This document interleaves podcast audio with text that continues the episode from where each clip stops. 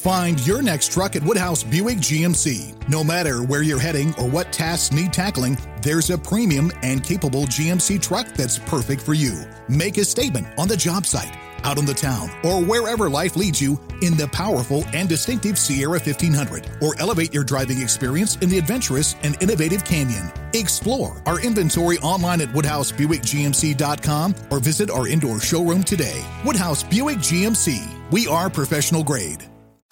As an Alliant Energy representative, I really enjoy helping businesses save. Today, I visited a business that asked for a free energy audit. After walking through their facility, I let the customers know how much money and energy they could be saving. Plus, I gave them an action plan detailing how to improve their energy efficiency. I showed them how they could save even more with rebates from Alliant Energy on equipment upgrades. If you are interested in saving energy and money, schedule a free energy audit at alliantenergy.com/energy audit. You're listening to the Huddle Up Podcast with Chad Jensen and Zach Kelberman. Join Broncos Country's deep divers at milehighhuddle.com and sound off. And now it's time to drop some knowledge.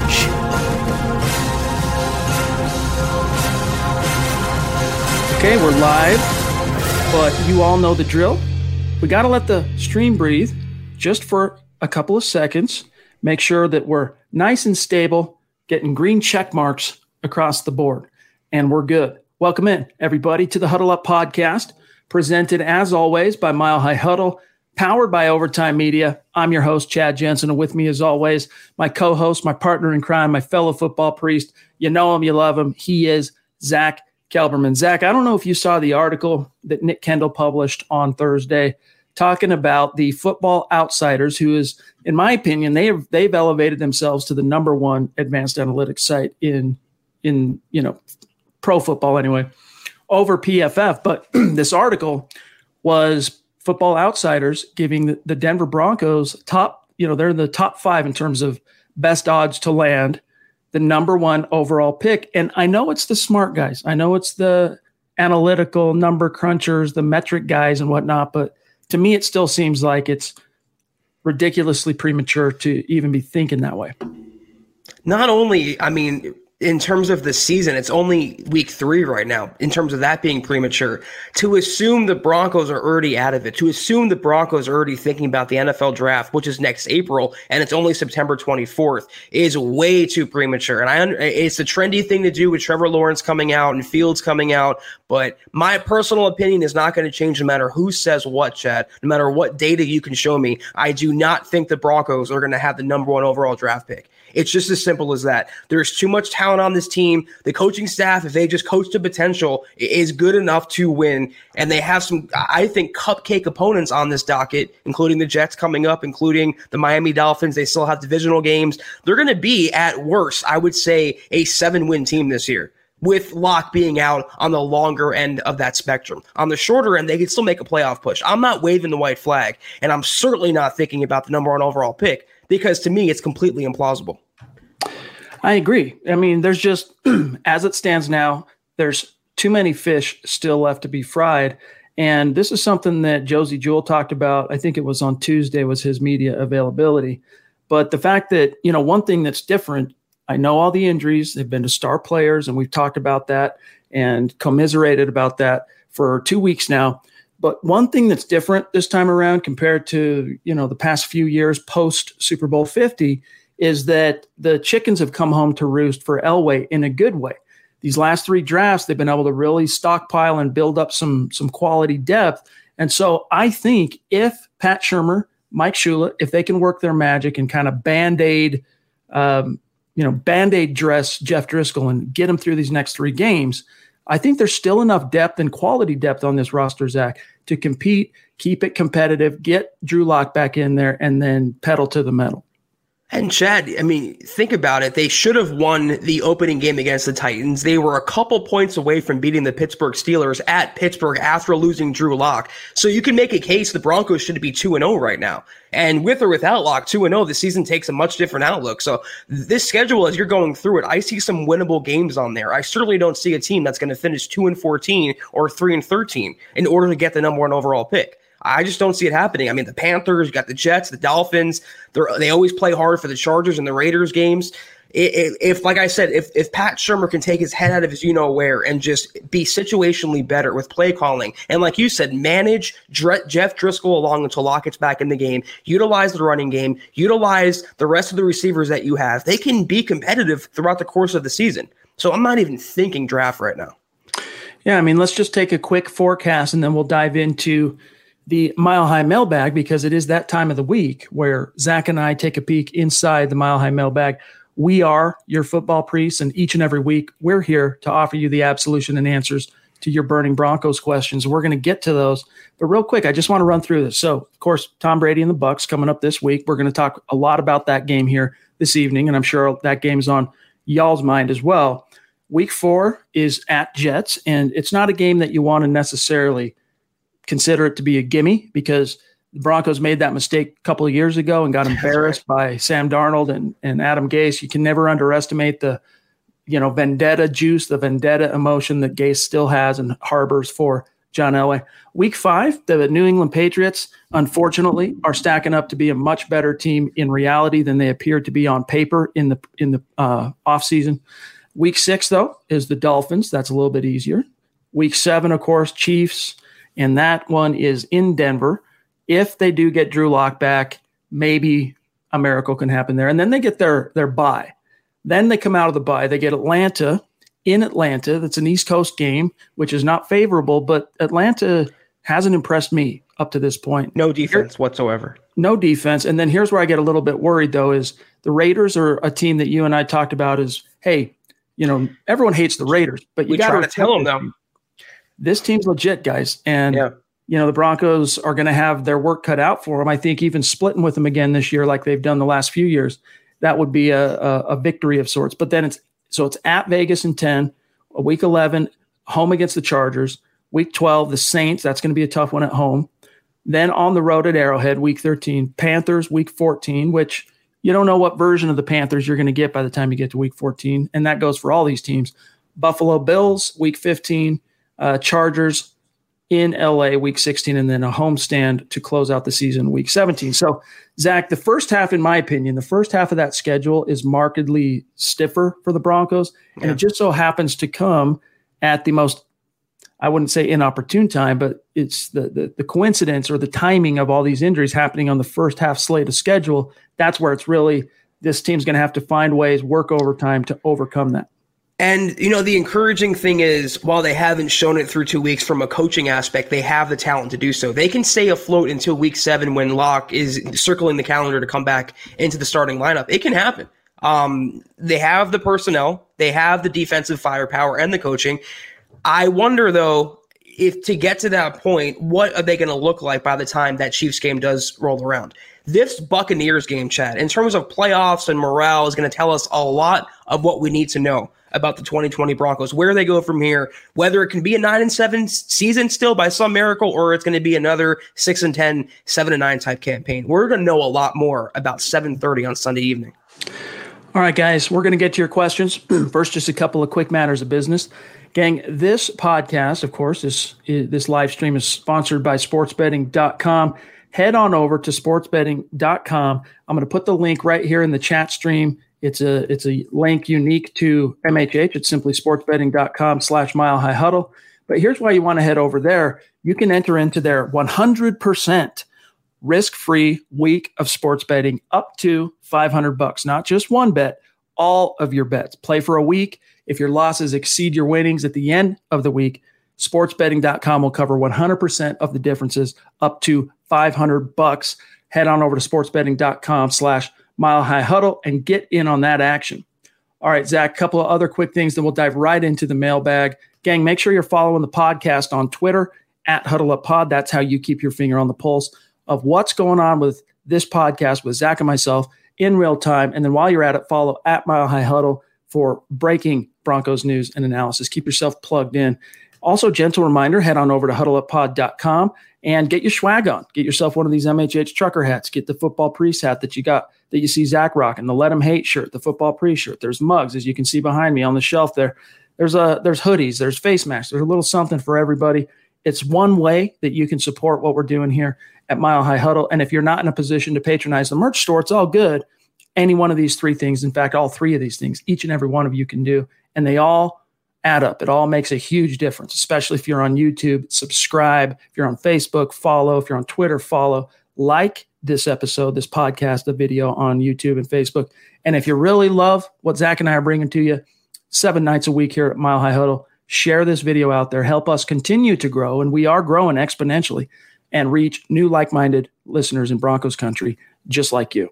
This is the Overtime Podcast Network. Broncos country, listen up. Coors Seltzer isn't your average seltzer. Rooted in Coors' long history of sustainability, is a brand that was inspired by a generation that wants to do good in the world with a mission to restore America's rivers. Coors Seltzer is launching the world's easiest volunteer program. So, whatever you're doing, by simply cracking open a can of Coors Seltzer, you're volunteering. Listen, gang, our waterways are at risk. 80% of America's rivers are drying up. Through a partnership with Change the Course, Coors Seltzer is helping to protect and restore America's rivers. Here's how it works each pack of Coors Seltzer restores 500 gallons of fresh water to U.S. rivers and the communities that depend on them. And the results? It'll blow your mind. 1 billion gallons of water restored to 16 river basins across the U.S., and that's just year one. And, gang, there are four refreshing flavors, one cool cause. So enjoy naturally flavored black cherry, mango, lemon lime, and grapefruit. And the specs are in. Coors Seltzer is 4.5% ABV and it's only 90 calories. And Zach, let me tell you, I've got my eye on that black cherry. Yeah, it's nothing better, Chad. The, the, weather's turning, it's getting cooler, it's football season. Nothing better than kicking back with a Coors. I like the mango personally, but they're all pretty good. Nothing better, Chad. Join the world's easiest volunteer program by simply drinking Coors Seltzer. You can become a volunteer and restore America's rivers. You buy Coors Seltzer, you help restore 500 gallons of water into America's rivers. It's that simple. So visit CoorsSeltzer.com to find a Coors Seltzer near you. That's CoorsSeltzer.com. For every 12 pack sold through 831 2021, Coors will purchase services from Change the Course to restore 500 gallons of fresh river water. Details at CoorsSeltzer.com. Celebrate responsibly. Coors Brewing Company, Fort Worth, Texas. Winning season returns at MyBookie. Winning season means doubling your first deposit. Winning season means insane props epic bonuses, and the craziest cross sport wagers. At MyBookie, winning season means watching live sports and betting live sports all season long. Rejoice because the NFL has returned. That means action packed Sundays and huge cash prizes. Get in on the action, use promo code OVERTIME, and double your first deposit. New players get up to a thousand bucks in free play, which is designed to add more excitement to the sports you already love and the games that you bet. Bet with the best this NFL season for your chance to win big. Use promo code OVERTIME and double your first deposit. Your winning season begins today only at MyBookie, and here's the best part.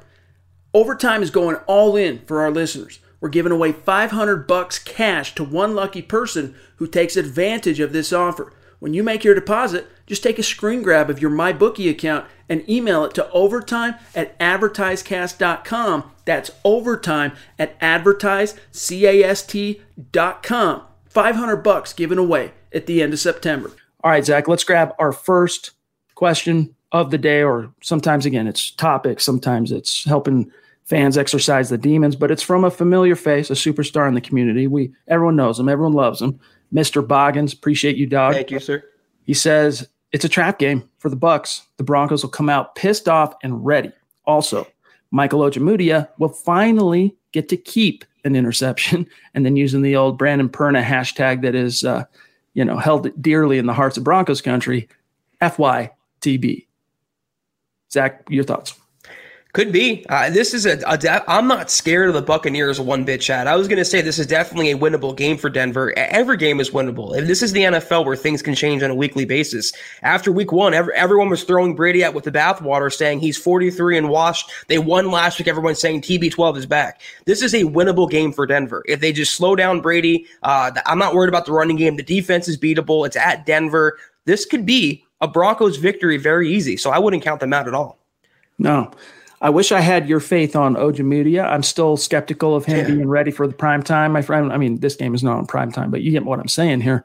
Uh, hopefully, you know, you got Justin Simmons back there. You've got Kareem Jackson, and Kareem talked about it today. In fact, that you know maybe he puts in a little extra TLC to game day when the rookies are on the field at cornerback. You know, making sure they know what the call is, making sure they know what their respective responsibilities are on the call.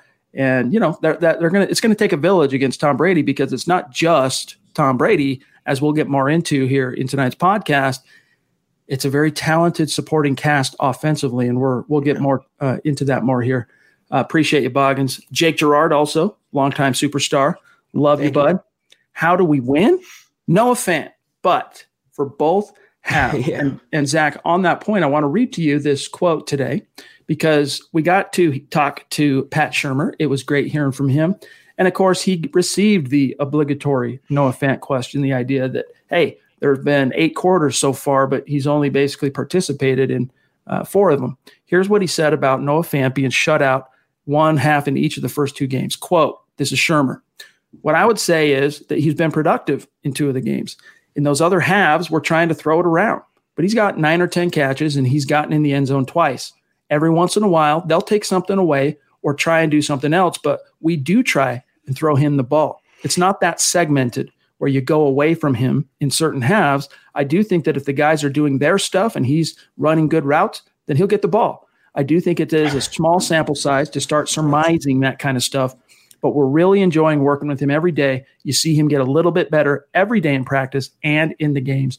Close quote. So he, he kind of bristled a little bit. It's hard to read tonality when you're just reading a quote like that verbatim, but he did oh. bristle a little bit about, about the notion that Fant is getting ignored in basically half a game so far.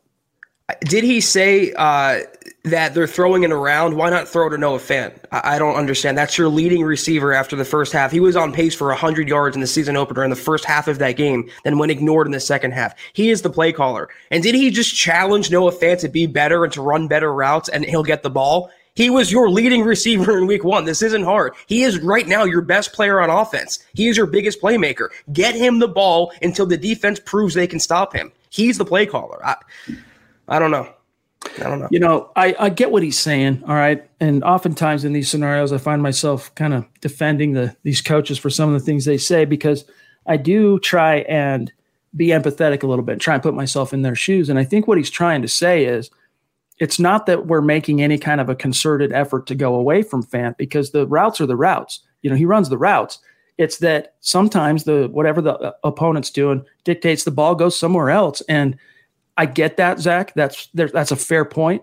But at the same time, I think what media, guys like us, fans, I think what everyone's kind of trying to say here, not to necessarily say that he should be listening to what everyone else is saying, but the point is there needs to be a little bit more of a concerted effort to feed Fant the ball. Yeah, I mean, look what happened against Pittsburgh, which has a better defense than Tennessee. He scored on them. I mean, when you get Noah Fant the ball, a good things happen. And if the defense shuts him down, the defense shuts him down. But you got to keep getting him the ball until either someone else steps up or the defense makes a play. He is your biggest playmaker right now. To me, until that happens, it's excuses, Chad. Zach, how scared are you of Shaquille Barrett? Because – of course, reigning sack champion from last year, 19 uh, sacks, I believe it was, and got himself a franchise tag. He's making some money this year. He's yet to register a sack. That's one thing he and Bradley Chubb have in common up to this point in the young 2020 season. Meanwhile, Jason Pierre Paul has got two, and, uh, you know, Shaq Barrett's still trying to get on the board. So going against Garrett Bolles, I'll just tell you, I'm not so worried about Shaq to be honest with you. But again, it's what do you got? What's going to happen on the other side of the line with Elijah Wilkinson? The one thing I'll say is Shaq Barrett is not a speed rusher, and neither is Pierre Paul at this age, you know, this stage in his career. That's one mercy I think that the football fates are are passing on to the Broncos this this week. I kind of had a feeling after last year, Shaq Barrett will never do that again. That was a once in a blue moon breakout fluke type season. And credit to Shaq Barrett. He, he was always the better pass rusher between him and Shane Ray, but 19 and a half sacks. That's a lot. That's an outlier. So I'm not surprised he came crashing down to earth. Though I will say, as good as Garrett Bolles is playing, who has intimate knowledge of Garrett Bolles, and that's Shaquille Barrett. So that's that's a good one-on-one matchup to watch. And also, you put anyone, you put you on Elijah Wilkinson, Chad, and I'm scared of that matchup. So Jason, JPP, one hand or not, is still a lethal pass rusher, and them as a bookend against this offensive line, which can crumble very easily. I'm scared for Jeff Driskel still. I'm not going to lie. I, I could see it right now, Zach. I'm lined up against Wilkinson. My get off, I explode. Yeah. My Achilles pops, boom, gone, no, done. You, you can crawl down. around him, Chad. He has no. Put me on IR. That'll be over, dude.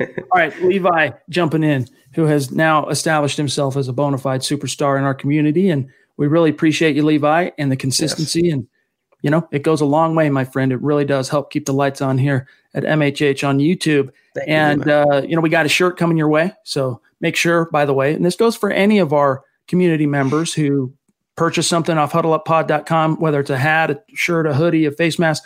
When you get your swag, send us a DM uh, or an email, milehighhuddle at gmail.com with a selfie because we love showing that out there on our social media and putting it on Instagram. It's really fun for us. We get a thrill and we get to shout you guys out. So appreciate you, Levi. Uh, he says, What's up, fellas? How do we stop Chris Godwin and Mike Evans? That's a really good question. it's one that the Broncos themselves are uh, kind of groping for an answer for at this point, Zach, especially considering that Michael Ojemudia kind of coming off a welcome to the NFL type of rookie experience last week. Essang Bassey, I think, has done really well up to this yeah. point, to be frank, playing the nickel. But outside the numbers, what I would do, the, I think your best case scenario is, and I know Fangio doesn't like to man up all that much. He likes to run coverage. He likes to play off. But if I'm Vic Fangio and Ed Donatell, I'm lining up Michael Ojemudia on Mike Evans to try and match length to length because what is he six one? I want to say is Ojemudia, and even though Evans is six three or six four or something like that, he's longer with the arms, with the height, with the body. He's bigger. So you know, Evans still one of the best wideouts in the game but I'm hedging by obviously Ojemudia is going to play. So I'm putting him on Evans. I'm putting Callahan on Godwin, and then I'm shading a little help from my safeties depending on you know what the look is. And then Zach, last thing here is the this is one of those games where you know Tampa Bay is kind of like the Broncos where they got tight ends coming out of their ears. This is one of those games yeah. where Kareem Jackson and the linebackers are really going to have to you know earn their keep, so to speak, sing for their supper. The short answer here is you don't stop them. They're going to get their yards. To contain both of them to, you know, 20 yards on two catches is impossible. They're great receivers, and Brady has still shown that he has some magic left in that arm the the longer answer is you can try to limit them, and by doing that, Chad, I agree with you. Put Ojemudia or De'Vante Bausby on Mike Evans, match power with power, physical guys, long, lanky guys, and hope for the best. This is a game where Bryce Callahan, for one, is going to have to earn his money. He's making seven million dollars per year. Gave the Broncos nothing last year, and a game for Justin Simmons, who is underwhelming against the Titans. He had kind of had a rebound game against the Pittsburgh Steelers, but he hasn't been the NFL's best safety for two weeks. If he wants to be paid like that, Chad, it's time to come up and make some plays in this game containing those two big receivers. I'm right there with you. Bracket them, double cover them, put your big, lanky, physical corners on them, shade some safety help, and pray to God. And we were talking about it before we went live here tonight. You know, neither one of us are all that afraid of uh, Leonard Fournette. I'm going to knock on wood because last time he was in Denver, he rushed for over 200 yards last year as a Jag in Week Four. However, Memories. it was that game that precipitated the mighty shift on that defense where Fangio woke up and said, "Why am I playing Shelby Harris at nose tackle?" He kicked Shelby out, benched Adam Gotsis, kicked Shelby outside the defensive end, brought in Mike Purcell at the nose, and then you know basically sat down Josey Jewell, who at that point in his defense had been nursing an injury in comes Alexander Johnson, and the rest is history. They went on to be an extremely stingy defense and still are against the run. So I think, uh, you know, I think they're going to be able to, for the most part, keep him in check. It's going to be that play action game. You got to watch for AJ and Josey biting on that play action. It's just, it never stops with those guys biting on, on PA. But let's grab Duke Boynton jumping in, uh, bona fide superstar. Thank you, Duke. Always stoked to have you in the stream, my friend. And, uh, you know, it's good to see you. Really appreciate it. He says Denver beats Tampa 27 17 mm. on the road to 17 and 2 until proven otherwise. Love the optimism. Uh, I want to say the over under. Let me pull up the uh, article Carl Dummler had for us here at milehighhuddle.com, utilizing the odds and the spread from sportsbetting.com. Let me find this real quick. Bear with me a second. I want to say, Zach, it's 43 I'm not mistaken. Let me just grab it. I'm almost there. That sounds uh, 43 and a half. So are you taking the over or the under on that? I'm taking the under. I can see this game. I, I don't know. I just don't see a shootout. Maybe if Lock was playing and, and the Broncos had their full weapon chests available, I think it'd be, you know, a 25 23 type game. But if the Broncos are to win, it's going to be some sort of 21 17 type game, a defensive oriented game. You're going to see some touchdowns, but it's not going to be an overwhelmingly offensive game. So I'm taking the under, Chad. This is the Overtime Podcast Network. Broncos country, gambling is now legal in the state of Colorado. And if you want to get in on the action, you got to check out sportsbetting.com where you got sharp odds and low juice, in house bookmakers. They're not a third party provider of odds reduced juice, best prices, and it's hassle free bonuses with a one time rollover, which means the bonus money is yours after you bet it one time. Other sites range from 5 to 30 times, and you get 24 7 live customer support, always a real person in the United States. And here's the best part sportsbetting.com is offering a 100% risk free week of sports betting up to 500 bucks, not just one bet, but all of your bets. Play for a week, and if your losses exceed your winnings at the end of the week, sportsbetting.com will cover 100% of the difference up to 500 bucks with a one-time rollover. Head on over to sportsbetting.com slash mile high huddle. That's sportsbetting.com slash mile high huddle and get in on the action. Find your next truck at Woodhouse Buick GMC. No matter where you're heading or what tasks need tackling, there's a premium and capable GMC truck that's perfect for you. Make a statement on the job site out on the town, or wherever life leads you in the powerful and distinctive Sierra 1500, or elevate your driving experience in the adventurous and innovative Canyon. Explore our inventory online at WoodhouseBuickGMC.com or visit our indoor showroom today. Woodhouse Buick GMC, we are professional grade. Getting that just right temperature, or getting an energy efficient appliance. It's not only about making smart changes today, it's about creating brighter tomorrows with simple steps to save energy. Plus, you'll help protect the environment for years to come. A better world for you, your family, and your community. Get started with rebates and discover what energy efficient choices can help you power what's next at alliantenergy.com/rebates. Yeah, so in Duke's score prediction, he'd be taking the over.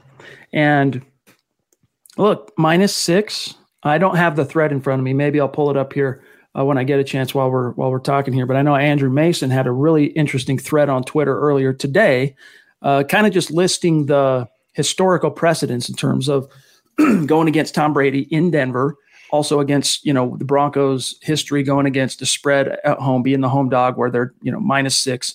So uh, if I can find that, I'll pull it up. But it's worth it's worth checking out. If we get some time, I'll definitely pull that up here tonight. But let's get back to the chat stream. Uh, Lauren here says, listen, Tom Brady will not allow himself to be defeated by a Jeff Driskel. I get what you're saying there, but remember, football is the ultimate team sport, and Tom Brady is not. This is not even the same Tom Brady of 2015 that you know took the Broncos all the way to the wire in the AFC title game and went on the next year to win a Super Bowl.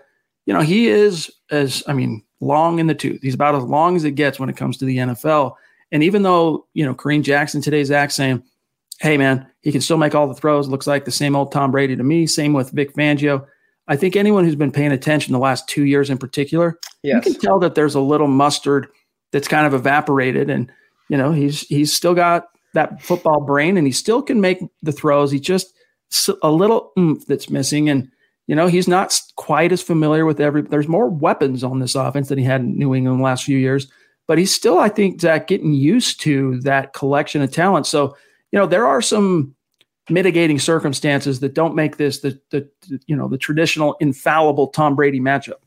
It's funny that Kareem Jackson said that because I was going to say it's not the same Tom Brady as even 2018. Uh, he's kind of really fallen off, and a lot of people ignore it because it's the mystique of Tom Brady. But that mystique was kind of the luster is off. He got bounced out of the first round last year, lost to a Ryan Tannehill quarterback team. So to lose a Jeff Driskel with the Tampa Bay Buccaneers in a year like 2020, where anything can happen, wouldn't be out of the ordinary. The Broncos can beat this team. It's definitely possible. Great points there from Kenneth Booker hey, Tom Brady allowed himself to be beaten by Brock Osweiler. I was yep. at that game in the snow. What a phenomenal game. Um, so yeah, I mean, you just can't look at the matchup that way. George Fox wants to know. I wonder if we get Drew back before or after the bye week, and the bye week again is, is week eight. I just had it in front of me, week eight. Yeah. So that's a perfect spot in the season. I mean, the Broncos got blessed this time around for when their bye week falls because it literally is right in the middle of the season where the team can kind of lick its wounds, gather itself back up, and then you know hit the hit the home stretch. So week eight, Zach, I think. So what do we got? Week three, week four, week five, uh, week week three, week four, week five, week six. That game is um, going back to. Hold on, geez, almost is the Dolphins game. I think that's the game you probably get Drew Lock back, and so you're. I think you'll get two more games with Lock pre-buy, but that's not a guarantee. You know, it all depends, Zach, on how quickly he recovers. And at least he's young. What is he? Twenty three. You yeah. heal a heck of a lot quicker when you're 23, I can tell you, than when you're 40.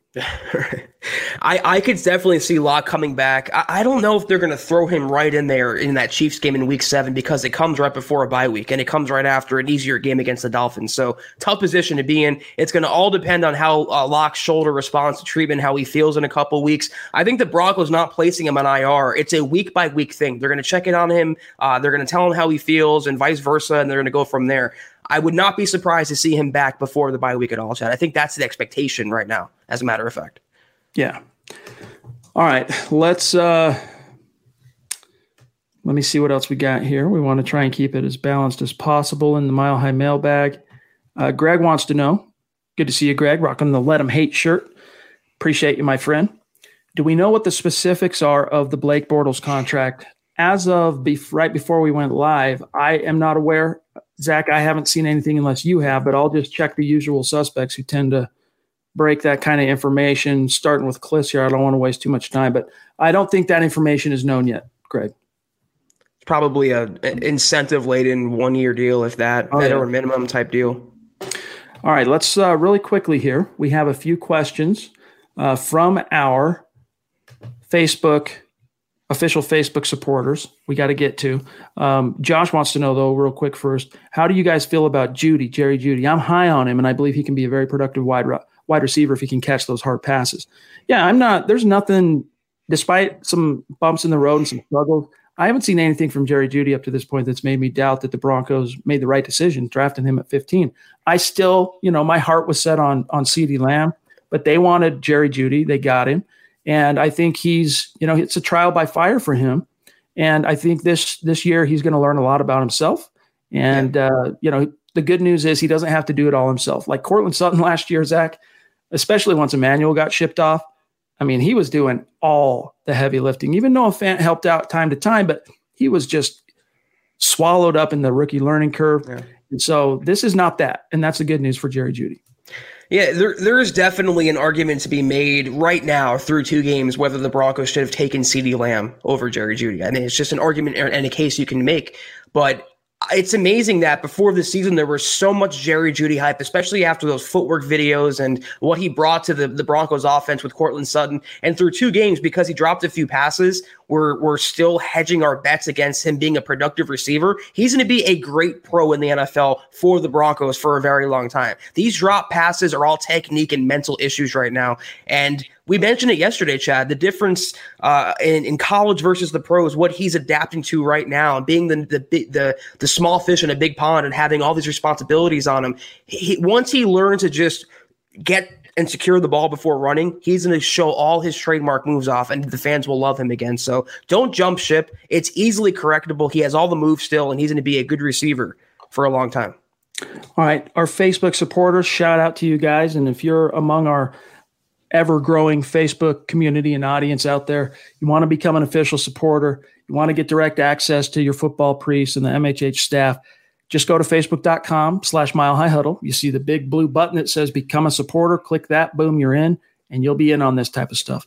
Uh, Jerry, jumping in, Jerry Holland, his question in the mailbag today is um, How many games does a new Broncos quarterback have to win out of the gate before folks will not want to throw him under the bus and rally to tank? Hashtag let him hate.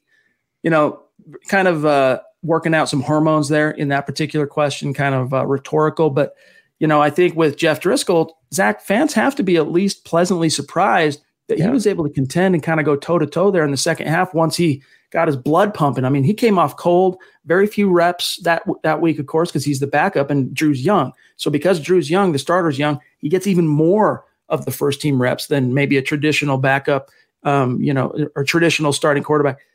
He was cold. I was impressed ultimately. There's a bunch of things I, I would wish back for Jeff Driskel, especially as it related to taking sacks. But Zach, he made some dang good throws in that game and almost, almost brought the Broncos back.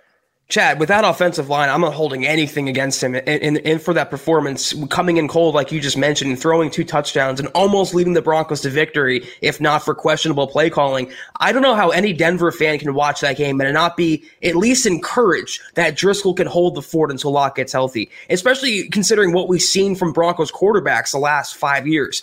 a backup who no one knows. Is it because he has no name value? Because he's not Blake Bortles or Case Keenum? Is that why Broncos fans don't care? He was very impressive for a backup. And this is why we like this move when it was made, them signing Jeff Driskel, because he's always been kind of an underrated backup. He can he can throw, he can move around with his legs, he can come in and help your team win.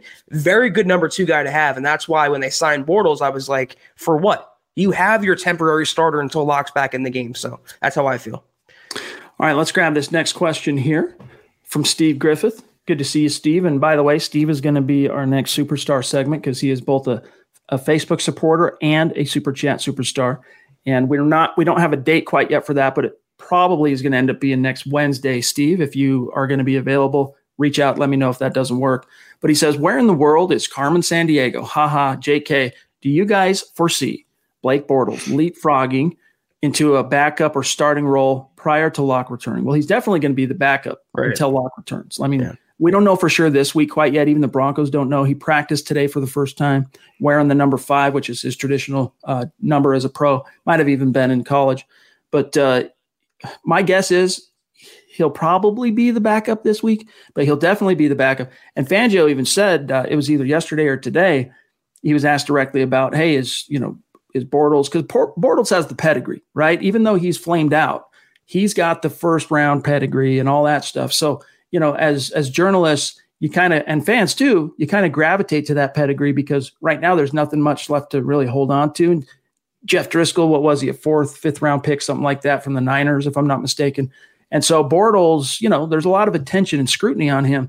But Fangio said, no, no, no, he's coming in to be the backup. For now, it's Jeff Driskel, barring an injury. And then even today, Zach, uh, Pat Shurmur said in, in talking about Driskel and some of his pros and cons and what he liked, what he's seen, he mentioned that you know if you stand next to him, he's a big man. Like it, it feels like you're standing next to a tight end. So he's strong, he's big, he's physical, and that he feels like he can play that to his advantage out there on the grass. So, and barring an injury or just a completely unforeseen meltdown, I think Driskel is the bridge between now and when they get Lock back.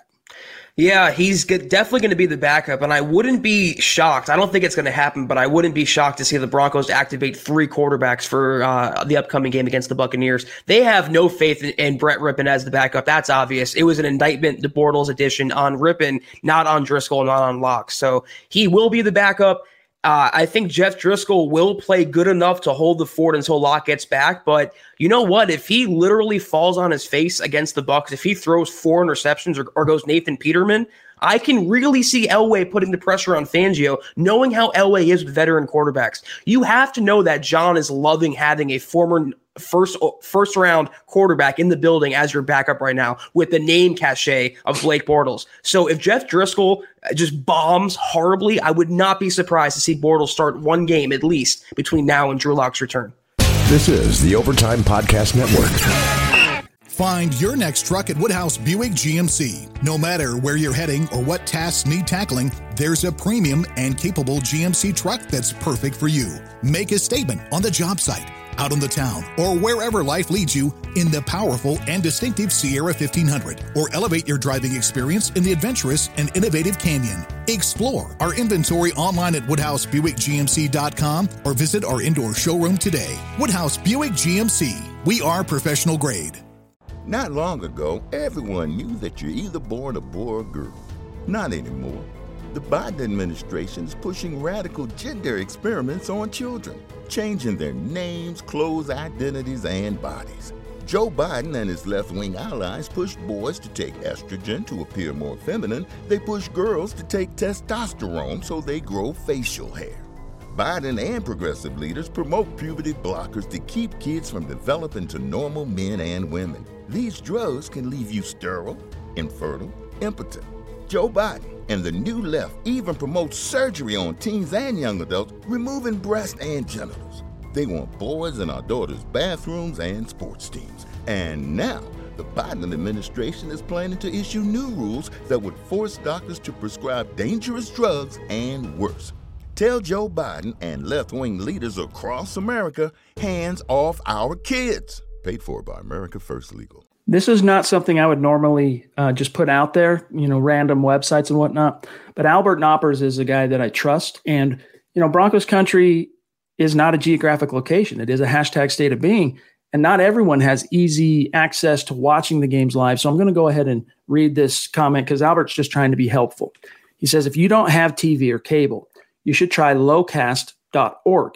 It's free. You can select the antenna that broadcasts from Denver. That way you see all the Bronco games. It's free, but they do ask for donations. So I checked it out while uh, Zach was talking there. It looks legit. So good information for those uh, who aren't living in market. Appreciate that, Albert. All right, let me catch up here to our superstars that are have been waiting patiently in the chat stream. Um, bear with me just one second here. Let's grab Chris. Everyone knows Chris, 24 year veteran of the Air Force. We are so grateful for your service, my friend, and uh, we love you. We appreciate you. He says, uh, uh, uh by the way, hashtag feed Fant. Amen, dog. Amen. Zach, that kind of brings me to something as we jump from Chris's super chat to the next one here. Draw it up, figuratively speaking. If you were to go uh, take a three day nap, okay, and you woke up Sunday night and you're turning on Twitter and you see the Broncos beat the Bucs. Sounds pretty good right now. What that would sound like a nice, I mean, kind of a weird long nap, but nevertheless, what would you assume if you wake up and you read that headline were the reasons the Broncos were able to beat the Bucs. Offense. I, I mean, it's they got to contain Brady, but I think they can be had the, the Buccaneers defense, and if they just score touchdowns and not settle for field goals, that will be the biggest determining factor. Because the Broncos have Brady's number, even in New England. I know he's not playing there anymore, but they just have something about uh, containing Tom Brady. They can limit this Bucs offense. The difference, like it always will be for every Broncos game going forward through eternity, is the offense. Can they do enough to win this game? And if that happens, I know the the premise of what you're saying, Chad. If they score score enough points, Fant is going to be the biggest beneficiary. I was laughing because when you said that, I thought of a new T-shirt. Let him eat. yeah, him. That's going to be the next one now. Feed the Fant. Let him eat. That's right. Um, I think that's a good answer. And I, honestly, I think that it comes down to defensively limiting the ground game. I know everyone wants to focus on Brady, and for dang good reason, but I think it comes to shutting down the run and limiting the splash play. If you can do those two things, you're going to keep this offense in the game. And then on that side of the coin, you know, Pat Shurmur, I wrote about this today. We mentioned it, uh, I think it was last night. He's going to have to conjure up some of that old magic from 2017 that he did with Case Keenum when, you know, the yes. Vikings had the world by the, you know what, in uh, 2017 with their perceived franchise quarterback at the time to be Sam Bradford, of course, who they had acquired via trade. They were gung ho loaded for Bear, and then Bradford goes down. If it wasn't week one, it was week two. And at that point, it was Case Keenum. Now, let's not forget, Case Keenum at that point in his career, Zach, was a journeyman's journeyman. Like he had accomplished nothing. I mean, 2013 undrafted rookie signs with Kubiak and the and the Texans, goes on to start a bunch of games, doesn't win any of them, and he was, you know, had a little bit of modest, you know, success, I guess, with the Rams, but it was so modest that uh, you know, it, it, it could not forestall the drafting of Jared Goff. So he goes on over to Minnesota, and you know he's kind of an afterthought. They're like, yeah, all right, let's bring in Keenum. He ended up saving the day, and that was Pat Shurmur's doing. So I think if Pat Shurmur can kind of figure out how get into that mindset and that mode, and kind of be a um, you know a football Gandalf and and conjure some magic here, re, you know re reconjure some magic from 2017, and really just you know look, Driskel doesn't have to be uh, Drew Lock. He doesn't have to be, you know, the next prolific quarterback in terms of stats and numbers. He needs to be efficient. He needs to protect the ball, stop taking those unnecessary sacks, and uh, feed the playmakers. And if he can do those things, I like the Broncos' chances of, of putting up enough points while Fangio can keep the Bucs limited on their offense of keeping this thing close. Now, Isaiah jumping in 1127 on Super Chat. Appreciate you, my friend. Two nights in a row. We welcome you. and We appreciate you. He says, Is Albert O in the doghouse? Fant and Albert O would be nasty together with that speed. Zach, he's not in the doghouse per se. It's just simply that he, he can't block. The coaches don't trust him to block. And until he does, uh, until they can, he's not going to see the field much. Although, here's what I'll say, Zach. Right now, you need as much help and firepower offensively as you can get. So I would at least start dressing him. I know you got to take away from other spots when you dress someone. Like they either, if they're a depth guy, they got to be able to play special teams and, you know, tight end roster math plays a big role in that. Don't trust Vannett for one game. Let Butt be your co-blocker there with Fant and run some packages in the red zone, Zach, with Fant and Albert O and just totally discombobulate the brain of that Bucs defensive coordinator. Chad, the second part of that question is why the first part was asked. Is because all these Broncos fans were expecting to have the Gronkowski Aaron Hernandez duo right out of the gates. And I was at least one that was kind of warning and cautioning Albert O is a very raw prospect. He can run really fast and good in a straight line. He can't do much other than that. So it's it's it's going to take a while, and the Broncos carrying all these veteran tight ends shows they're not going to gamble on someone young at that position. I'm right there with you. I would cut Nick Vannett right now. He brings literally nothing to the table. He causes more harm than good being on the roster or on the field. But Albert O is, must not be showing something in practice. I don't think it's a doghouse. I think it's the rookie house. And a rookie tight end is so hard to translate. Look at Noah Fant last year, Chad, into the NFL. It's one of the toughest toughest positions to carry over from college. He could be a contributor, but that pick I think was made for 2021 and beyond, not really this year. Yeah, you're right. I mean, he doesn't have the twitchy explosiveness that that Fant does in terms of, you know, route running and coming out of his breaks and cutting and all that. He's great, as you said, speed in a in a straight line, four four nine, faster than Fant technically in a straight line, and he can go up and get the ball like a basketball player. That's why he's good. He's he's good in the red zone, and he and Lock had a lot of connections like that, especially corner routes in college at Missouri, uh, a Mizzou that is. So, but again, I would like to see it, but it does come down to roster math in terms of do you have the bodies that can effectuate good special teams coverage? We don't know that. Tom El Greco jumping in with a super chat. Looks like Thank he too is north of the 49th parallel. So, Tom, appreciate you, my friend, up there in Canada. And uh, I think that's two nights a row we've had you on super chat. So, welcome and and uh, really appreciate you. If you're on Twitter, make sure you reach out and connect with Zach and I so we can shout you out after the podcast. Mike Evans, bona fide. When I say bona fide, I mean bona fide superstar. Capital B, bona fide. Capital B, baby. Um, appreciate you, Mike. And, uh, you know, hey, that stadium behind you, a couple days from now, it's going to have almost 6,000 Broncos fans in it. And it's a drop in the bucket compared to the 70 some odd thousand. Was it 76 and change that, that can uh, capacity the Mile High Stadium? But 6,000 better than no thousand. So I think any juice they can get from the fans is, is a positive. But Mike says, what letter grade would you give our offense and our defense the first two games? Appreciate uh. you. Ah. Mike, not as much as we appreciate you, my friend. That's a good question. I would give the defense, honestly, I'd give the defense they'd be getting an A plus from me if it weren't for that final drive against the Titans. And that docks them. I'm going to say B plus for the defense. I really will because I think they've kept these games manageable. And outside of that collapse in in week one, I can't go any any anywhere besides that. The offense, I'm just giving them like a passing C. Like that's it for now. they got you know, and that can change. But new coordinator, new quarterback, another new quarterback. It's going to take some time to gel and they got to do it on the fly while they still, you know, try to win games at the same time. Can I say incomplete? Is that a cop out answer? Because we cop haven't out. seen we haven't seen the roster at full strength. We haven't seen what they can be with either you know Courtland Sutton or Von Miller. I'm I'm with you. I think the defensive effort, even though they haven't been getting a lot of sacks or interceptions, uh, they kind of been you know, letting down in crunch time. I'm going to say solid B, considering all the talent that they've lost and had to shuffle through. The offense, that's really tough to grade because look at all the injuries. They changed quarterbacks, new coaching. I'm going to say C minus. I mean, they have to be, I, but that's more on the coaching chat. I think the players for me get a C plus and the coaching gets a C minus.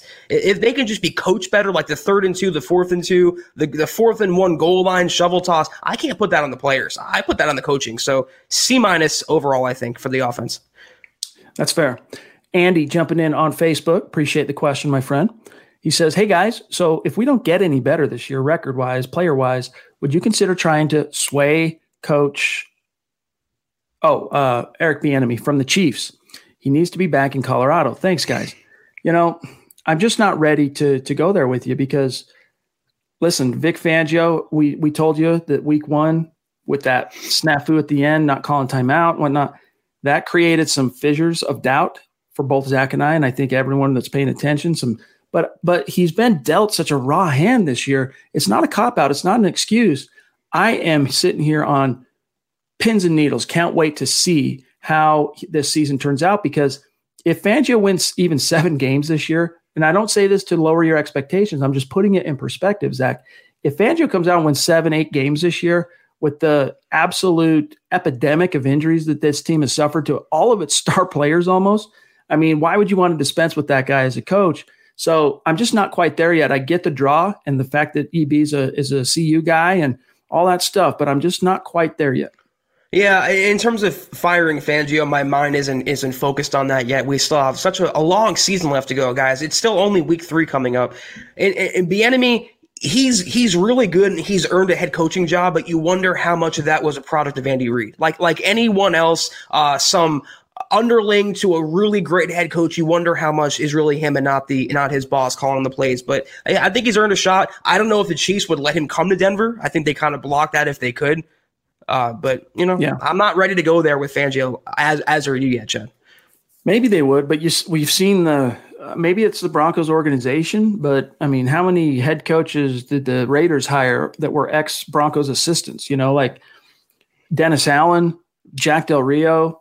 Uh, I'm going back in time trying to think if there's any other ones, but still, they could, depending on his his contract, if it's if there's a clause in it or something that prohibits them from doing it, they could block him uh, potentially. Jeff C jumping in. Appreciate you, my friend. Bonafide superstar in the chat every single night, showing us love, helping keep the lights on here at MHH. Appreciate you, Jeff. He says, I don't understand why they don't remove Elijah. Fangio, in his stubbornness, is going to decimate quarterbacks and running backs. Hashtag Denver Broncos for life, but it hurts to be right now. Hey, man, we wish we had an answer for you. You know, at this point, we're all just sitting here at a loss, twiddling our thumbs, Zach. I literally don't know what else to say because we see it, you know, we see it just like you. The coaches don't, though, for whatever reason. They're sticking with Elijah for now. My bet is that it, if it continues at this pace, which there's no reason to think that it won't, it'll change because it's Elijah. We saw what he was like for 12 starts last year. You know, maybe after the first quarter of the season. More likely, if they do make a change, it'll be coming out of the bye. How ironic, though, if it comes this week against Dotson's former team. You know, it's certainly plausible if either JPP or Shaq Barrett just start teeing off on Jeff Driskel, they can't allow it to happen. It's literally negligence. It's it's incomprehensible how they look at a right tackle, who's not a tackle, by the way, as bad as Wilkinson, and keep him in the game after losing your would-be franchise quarterback. I, I don't have a reasoning for it, Chad. You don't have one. We all don't know. We can assume it's a man crush on Munchak's part on Wilkinson. We can assume it's about the money or that Dotson is literally that bad in practice. But again, I raise the question if it's the latter, why is he on the roster? Yeah, indeed. Our friend Troy, aka Eclipse Stormborn, holding down the fort in the city of brotherly love, rocking the football priest hat. Love that, dude. Thank you. Really appreciate you. He says, Happy Thursday, priest and Broncos family. Off topic, but I hope you all and your families are doing well. Not long ago, everyone knew that you're either born a boy or girl. Not anymore. The Biden administration is pushing radical gender experiments on children, changing their names, clothes, identities, and bodies. Joe Biden and his left wing allies push boys to take estrogen to appear more feminine. They push girls to take testosterone so they grow facial hair. Biden and progressive leaders promote puberty blockers to keep kids from developing to normal men and women. These drugs can leave you sterile, infertile, impotent. Joe Biden and the new left even promote surgery on teens and young adults, removing breast and genitals. They want boys in our daughters' bathrooms and sports teams. And now, the Biden administration is planning to issue new rules that would force doctors to prescribe dangerous drugs and worse. Tell Joe Biden and left wing leaders across America hands off our kids. Paid for by America First Legal. Not long ago, everyone knew that you're either born a boy or girl. Not anymore. The Biden administration is pushing radical gender experiments on children, changing their names, clothes, identities, and bodies.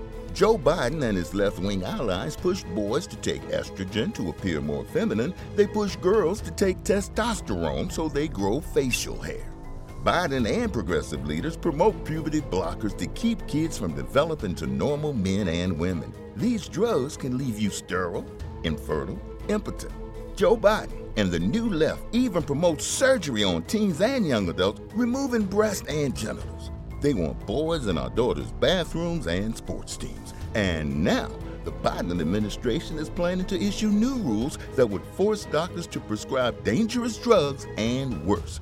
Tell Joe Biden and left wing leaders across America hands off our kids. Paid for by America First Legal. You Stay safe out there. Hashtag state of being. You as well. You as well, my friend. This is just, we all know 2020, we joke about it just being such a dumpster fire of a year, but you know, there's uh, serious reasons why it's been that way from the um, from the the pandemic to the uh, social upheaval and the things that are happening politically. It being an election year, it's a very topsy turvy time. I mean, election years are always crazy and emotional and fiery and whatnot, but this year takes the cake undoubtedly. I've never seen anything like it in all my 40 years of, of being on this earth. So I echo that, Troy.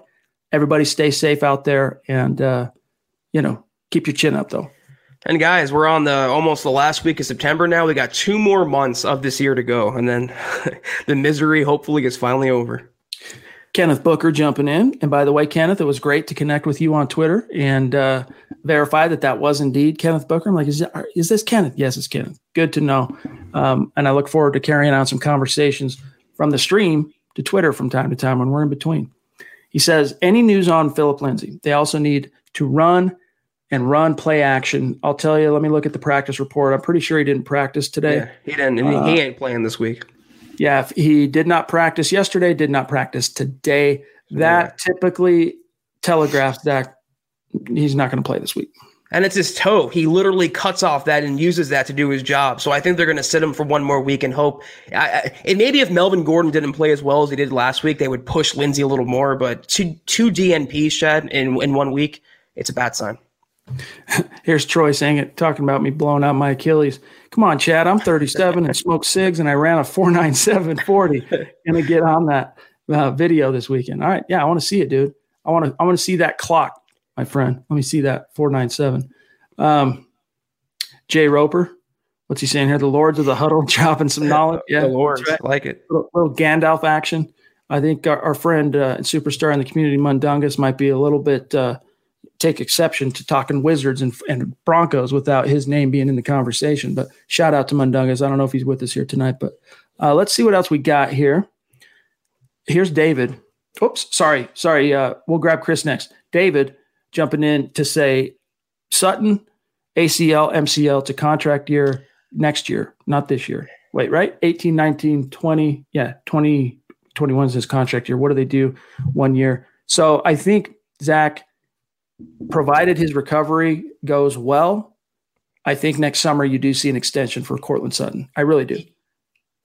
Yeah, you try you try your hardest to lock him up right now because his value will never be lower than it is right now, Chad. You can get him on a huge discount if you work to lock him up ASAP. And the, the receiver market is always skyrocketing. Amari Cooper got $20 million a year. And that's what Courtland Sutton's looking at on market value contract in free agency. So the Broncos were smart. They're going to have the money rolled over till next year. You sign Courtland Sutton ASAP because he'll never, ever be cheaper. Looks like we got. Uh our friend Chris Hernandez also rocking a little bit, going back and forth from Twitch to YouTube. Shout out to you, my friend. All right, John, throw up that one that uh, from Chris as well. I don't know. There he is. Appreciate you, my dog, jumping Thank back you, in on Super Chat. Speaking of incomplete, I can hardly wait to hear the crowd on Sunday chanting that to Tom Brady and Tampa Bay, but Tom Brady incomplete. Yeah, it's going to be great, man. It's uh, again, it's fraction of the the capacity, of course, but close to six thousand fans. And like you, I think I'm hopeful it's going to give the Broncos just a little bit of juice. I'll just be happy to hear that again. You, you just laid out how bad 2020's been. I'll just be happy to hear incomplete, you know, live in this year once again. Jay Roper jumping in with a good question here. Honest question. Do you think Drew Lock is a natural improviser like Mahomes and Aaron Rodgers? I do. And that was part of his scouting report coming out. And, you know, looking at, I mean, he even watching his performance at the Senior Bowl, which was, you know, just a flash in the pan type performance in terms of, you know, he's rotating in with other quarterbacks who the, the coaching staffs want to get a look at and whatnot. But yes, he's very much an improviser. I mean, look at that throw across his body touchdown to Fant in week one. Right. We've seen a lot of, uh, I shouldn't say a lot. We've seen many plays like that from Lock because the sample size is too small at this point to say we've seen a lot of plays like that. But yeah, that's very much in his in his uh, you know his his tool bag, so to speak. But you know, it, none of it matters if you're not on the field. So this was something that that uh, Shurmur talked about today as well in terms of you know I'll pull up the quote here in a second, Zach, but the idea of learning, you know, to how to protect yourself and whatnot. This wasn't this isn't the coaches trying to blame Lock or anything. They're just talking about, you know, how can Drew avoid these type of things in future, how this and that. And he brought it up. We'll get to it here in a second. But as a as an improviser, maybe not on the same level quite yet right. as Mahomes, obviously, and Rodgers, but he's got that in him. Yeah, I was going to say his touchdown pass was his improvisational ability on full display. He broke the pocket, he pointed where he wanted Fant in the end zone, and he just plays backyard football. I tweeted a highlight from last year where I compared him to Mahomes. He's not Mahomes. I'll say it again. He's not Mahomes, but he has the same kind of gunslinging backyard mentality like a Mahomes, like a Rodgers, like a Romo, like a Brett Favre. And that's why it's so discouraging he's not on the field right now. That's why it's so discouraging. He lost Sutton, he lost Lindsay, and all these injuries because it really could have been the year of Drew Lock. He is not those guys yet, but he has the potential and the talent to be those guys. And that's what's so distressing about how, how everything transpired this year, Chad. Let's grab Gary here, who says no matter how bad it looks, it can always get worse. The positives about this are second team is gaining experience. Starters will come back and we will be locked and loaded. Zach, that also reminds me of a report. I want to say it came from our former colleague at CBS Sports, Jason La Canfora, who said that Von Miller is very focused on coming back this year. He is focused. Yep. Uh, uh, in fact, I'll probably drop an article on that tonight. Um, he's focused on coming back this year. So that's why, you know, it's just another reason why it's important to win as many of these games without Lock and Von and as you can, because when you get Lock back, you're going to have to kick this thing into overdrive and give the Broncos a reason to activate Miller, assuming he recovers and everything's fine in December at some point. I'm just, how many times have we heard that rationale or justification? Just, oh, at least we'll be good next year. You're getting the young guys some experience. At least we're not the Jets. At least we're not the Browns. I'm so tired of settling for mediocrity. And I'm, I'm the biggest realist you guys will ever see or hear or, or meet virtually. And I'm even not willing to throw in the towel after two weeks, Chad. If this was week eight and all these things happened, the Broncos were one and seven or two and six, then yeah, I'd be willing to say look to next year, gain the young guys some experience. But Lock is coming back this season. Lindsay's coming back this season. They still have some pieces on both sides of the ball. They have on paper the coaching. It's still young. I'm not ready to talk about, you know, just looking forward to 2021 now and beyond. Yep. TS4 jumping in on YouTube with a question What's the possibility to watch a game with you guys one day? Would that be a super fan contest? We should well, have. We look, we had something similar in mind for the draft this year. We had a big plan. We had a room reserved in Vegas. It was going to be great, meet and greet, hang out, whatever you want to call it, with the community. And of course, the pandemic had different designs. Now, as soon as it, as soon as the um, oh, uh, risk factor, as soon as things stabilize more, on the pandemic side of things and you, you can start tailgating around the game you can start doing things we're going to have some things like that where we'll get together and whether it's a tailgate whether it's meeting up at Brooklyn's or somewhere host a get together close to the stadium and even if we don't go into the stadium and watch it together obviously it's not going to be easy to you can't really sit together in a stadium when you're buying aftermarket tickets and whatnot but hold like a, a game party at one of the locals there close to the stadium and do something. In the meantime, you know, just hang with us and hopefully things do slow down soon with the, with regard to that and we can all get back to normalcy and then we can plan some fun things just like that. Uh, Dan Ward jumping in. Hey guys, on Facebook, what I think's been overlooked is the play of Martin.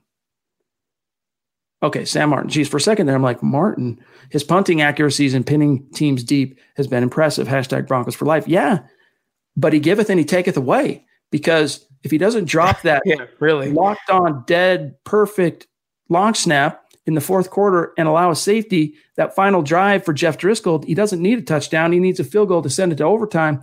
You're not throwing it. Maybe you still throw it on fourth and two. I don't know, but you don't have to throw it on fourth and two. You can kick the field goal, force it to overtime. That's what you got. I mean, it's like, come on, man. You take one step forward, Sam, and we're all singing your praises, and then you leap two or three steps back. Not good.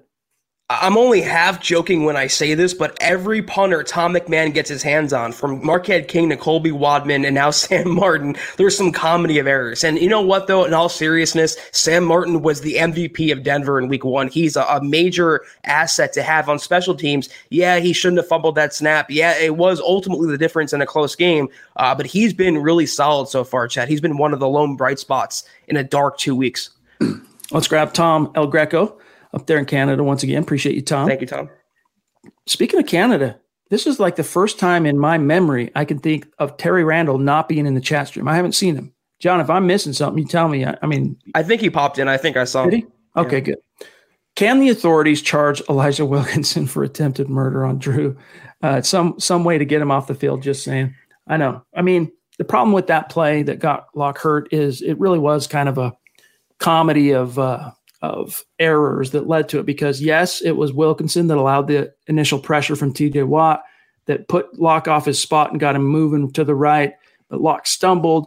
And then along the way, they ran the, uh, the stunt where Bud Dupree and, uh, well, I guess I should say, where Garrett Bolles and Dalton Risner failed to really pass each other, uh, pass their guys off so that Dupree had a free rush from uh, behind to, to Drew Lock. And, you know, there's just a few different factors there, but we still get your point, my friend. And I know you're being tongue in cheek, but yeah, the point remains. The sooner you can get DeMar Dotson on the field, I think the better everyone in Broncos country is going to feel. Uh, you could also charge Wilkinson with theft because anything more than a penny he's making, Chad, is too much. He's um, it's not an exaggeration or hyperbole. He's been truly dreadful and rotten as a right tackle through two games. All right, Charlie Beagle talking about. Uh, there is a reason I wanted to show this talking about how would you grade from Mike's great question. How would you grade the offense? How would you grade the defense? I concur with this, what he's saying here on the pass rush. It's an F, or at least it's a failing grade.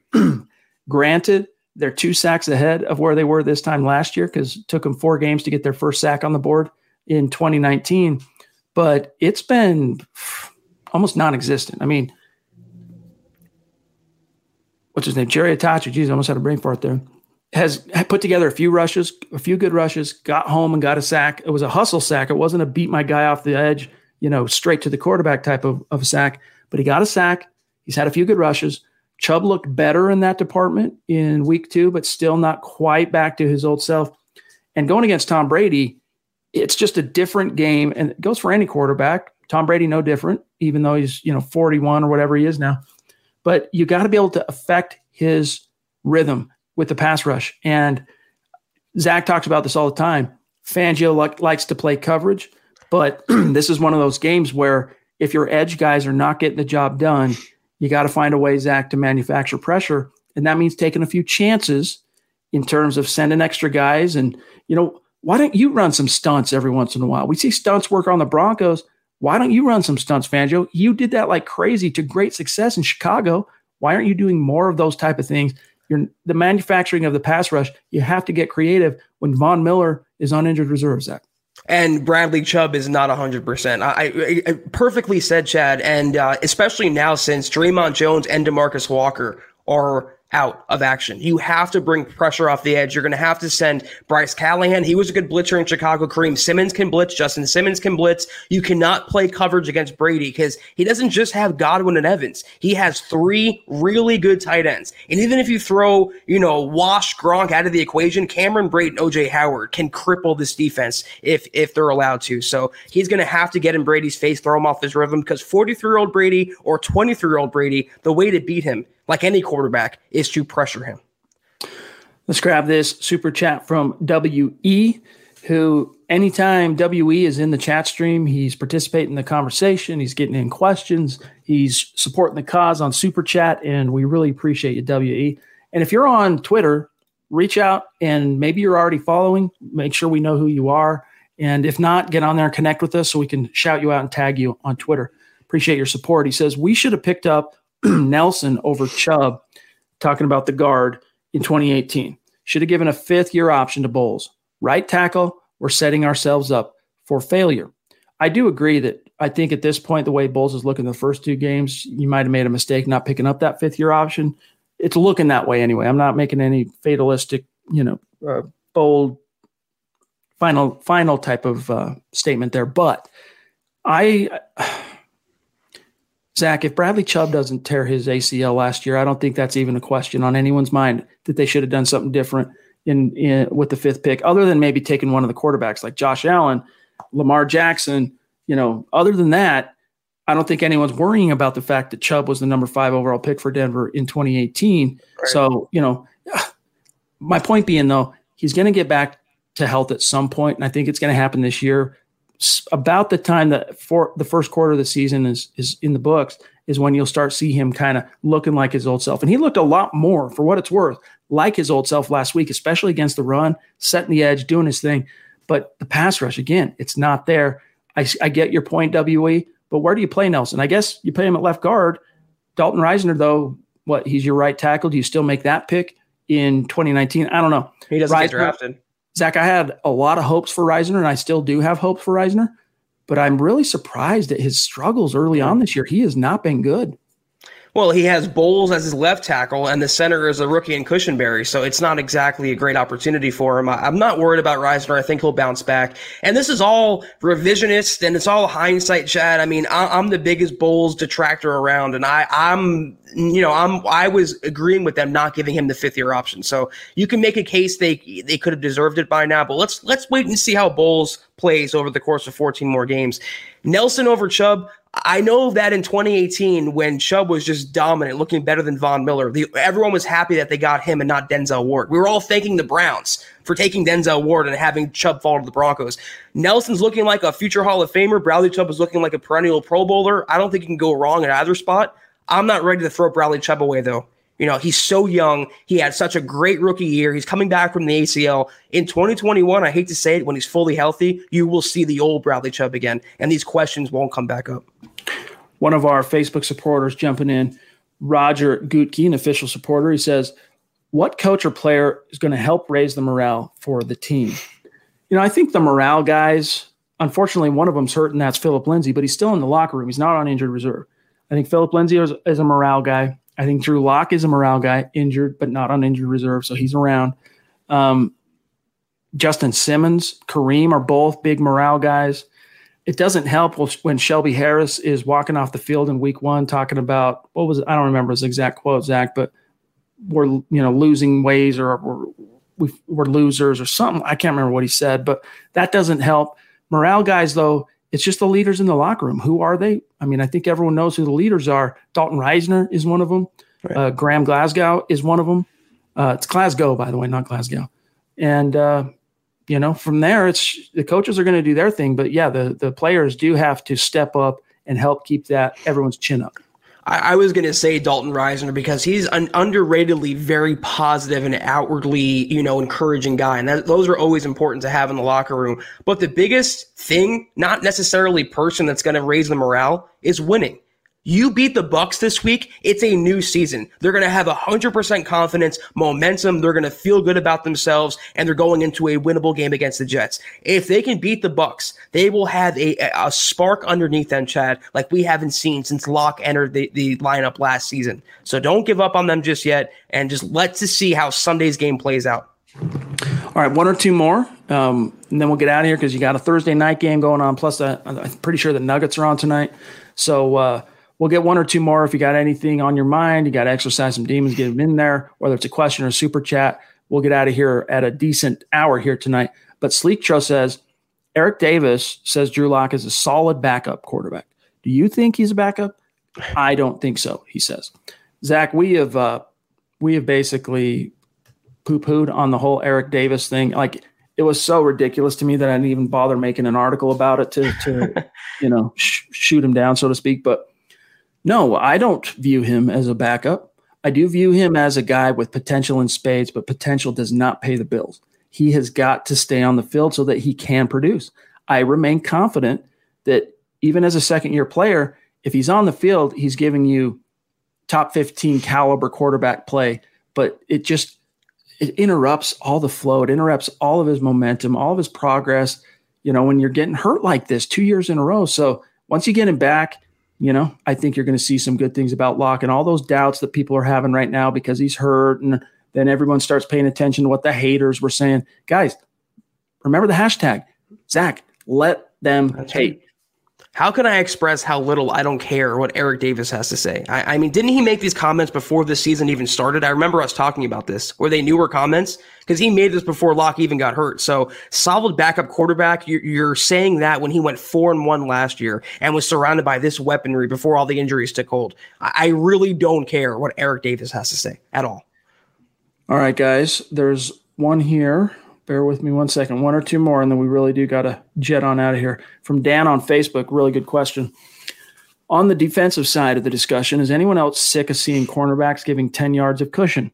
Me. In my opinion, unless it's 15 plus yards to gain or early downs, they need to be on the line jamming receivers.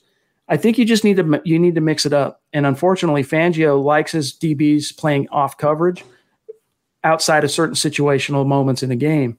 And I think you know, a, a beleaguered kind of pressing rookie like Michael Ojemudia, look, he's six one. He's got some size. He's got some length.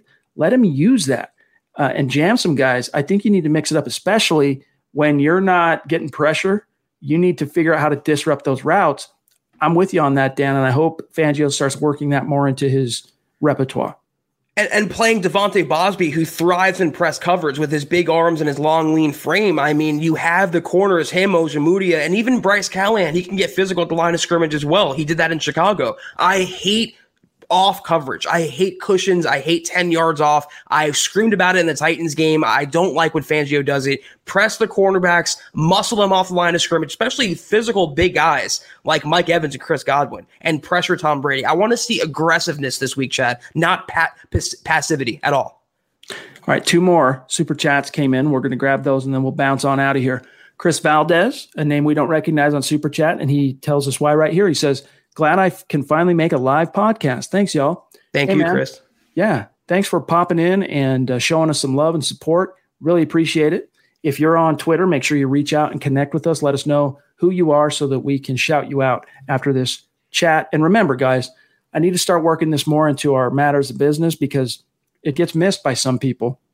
If you want to get in on the live stream and, and be part of the conversation live instead of just listening to it after the fact, which is great, don't get me wrong however you're participating in the in the podcast, we love it either way.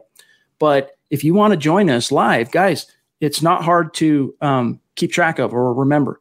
We're live literally every single day, 6 p.m. Mountain to 7 p.m. Mountain, or 8 Eastern to 9 Eastern, unless it's a game day. And when it's a game day, Zach and I, if it's a Sunday, Monday, or Thursday, and the Broncos are playing, we come to you live immediately following the game. So it's as simple as that.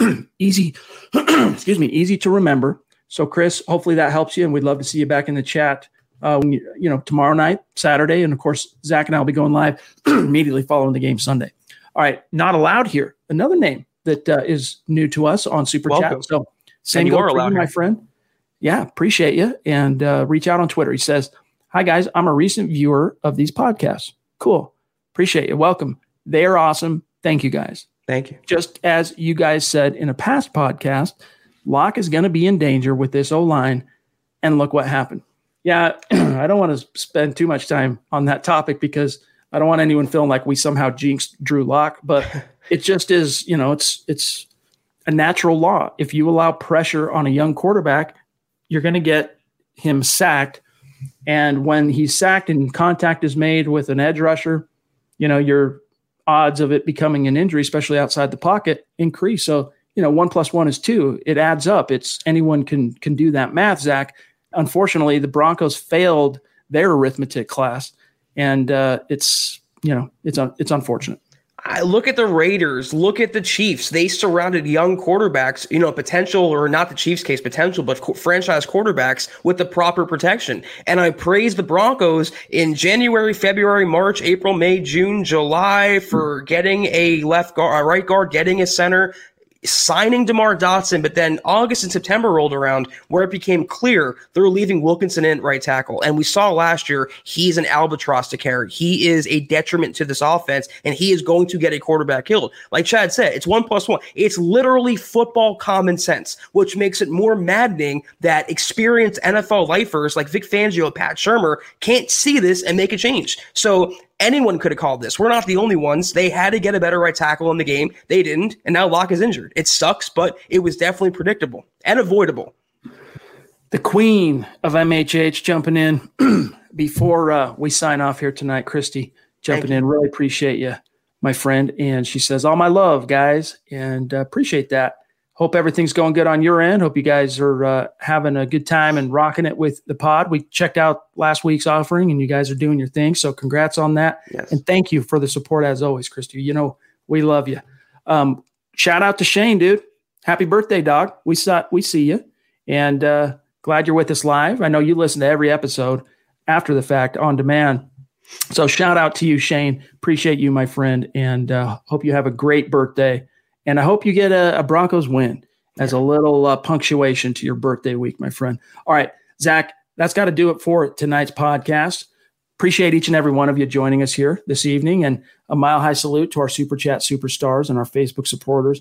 Again, when we say you guys are keeping the lights on uh, at MHH, especially as it relates to these podcasts and the live streams and YouTube, that's not, I mean, that's the truth. You guys are allowing us to do that. So thank you so much for your support.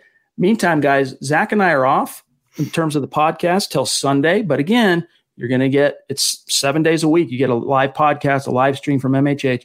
Tomorrow night, you get Dove Valley Deep Divers. Friday night, Eric Trickle, Lance Sanderson from 6 to 7 Mountain. Saturday, it's Mile High Insiders with Luke Patterson, Nick Kendell. So there's plenty of more podcast content from MHH to look forward to before the game. And then, of course, don't forget, Zach and I will be coming to you live at halftime of the game.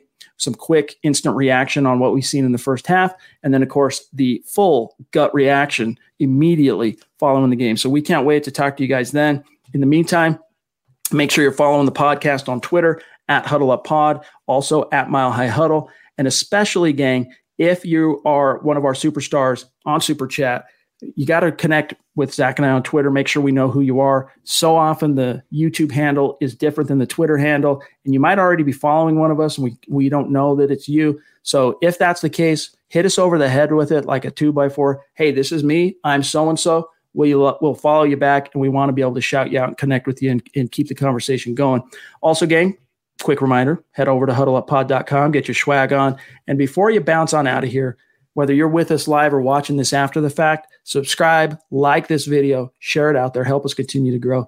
Zach, my friend, have a uh, great weekend. Great job rocking it on the podcast this week. Have a great weekend, and then of course, you know we'll uh, circle back and rock this thing. See how the Bucs game's shaping up at halftime. Yeah, I'll catch you Sunday. Everyone else will see you Sunday at halftime. I think, Chad, we're in a very winnable situation in this game. And you know me, I don't really rock the orange colored glasses too often, but you know, I'm being realistic. Don't don't count out the Broncos just yet. Don't count out Driskel. Don't count out the, this roster uh, of talent that they have. They can make this a winnable game. And if they win Sunday, new season, all the hope comes back. Amen. Amen. And by the way, we, how can we fail to mention the Twitter account of the producer himself, Buona Beast? Follow Doing it himself. John John Cronenberg. You can find him on Twitter at John K MHH, and he's a really fun follow for any Broncos fan. Follow So him, guys. Connect with uh, our dude. All right, guys, we got to get out of here. For Zach Kelberman, for John, I'm Chad Jensen. We'll see you, Zach and I, Sunday at halftime, and then of course immediately following the game for the gut reaction. Have a good night and uh, go Nuggets. You've been listening to the Huddle Up Podcast. Join Broncos Country's deep divers at milehighhuddle.com to keep the conversation going.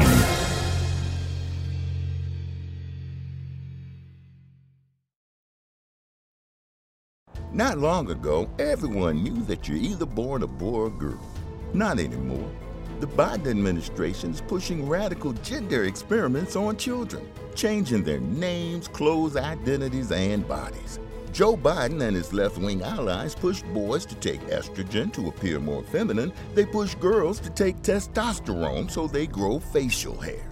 Biden and progressive leaders promote puberty blockers to keep kids from developing to normal men and women. These drugs can leave you sterile, infertile, impotent. Joe Biden and the new left even promote surgery on teens and young adults, removing breasts and genitals. They want boys in our daughters' bathrooms and sports teams. And now, the Biden administration is planning to issue new rules that would force doctors to prescribe dangerous drugs and worse. Tell Joe Biden and left wing leaders across America hands off our kids. Paid for by America First Legal. Not long ago, everyone knew that you're either born a boy or girl. Not anymore. The Biden administration is pushing radical gender experiments on children, changing their names, clothes, identities, and bodies. Joe Biden and his left wing allies push boys to take estrogen to appear more feminine. They push girls to take testosterone so they grow facial hair. Biden and progressive leaders promote puberty blockers to keep kids from developing to normal men and women. These drugs can leave you sterile, infertile, impotent. Joe Biden and the new left even promote surgery on teens and young adults, removing breasts and genitals. They want boys in our daughters' bathrooms and sports teams. And now, the Biden administration is planning to issue new rules that would force doctors to prescribe dangerous drugs and worse. Tell Joe Biden and left wing leaders across America hands off our kids. Paid for by America First Legal.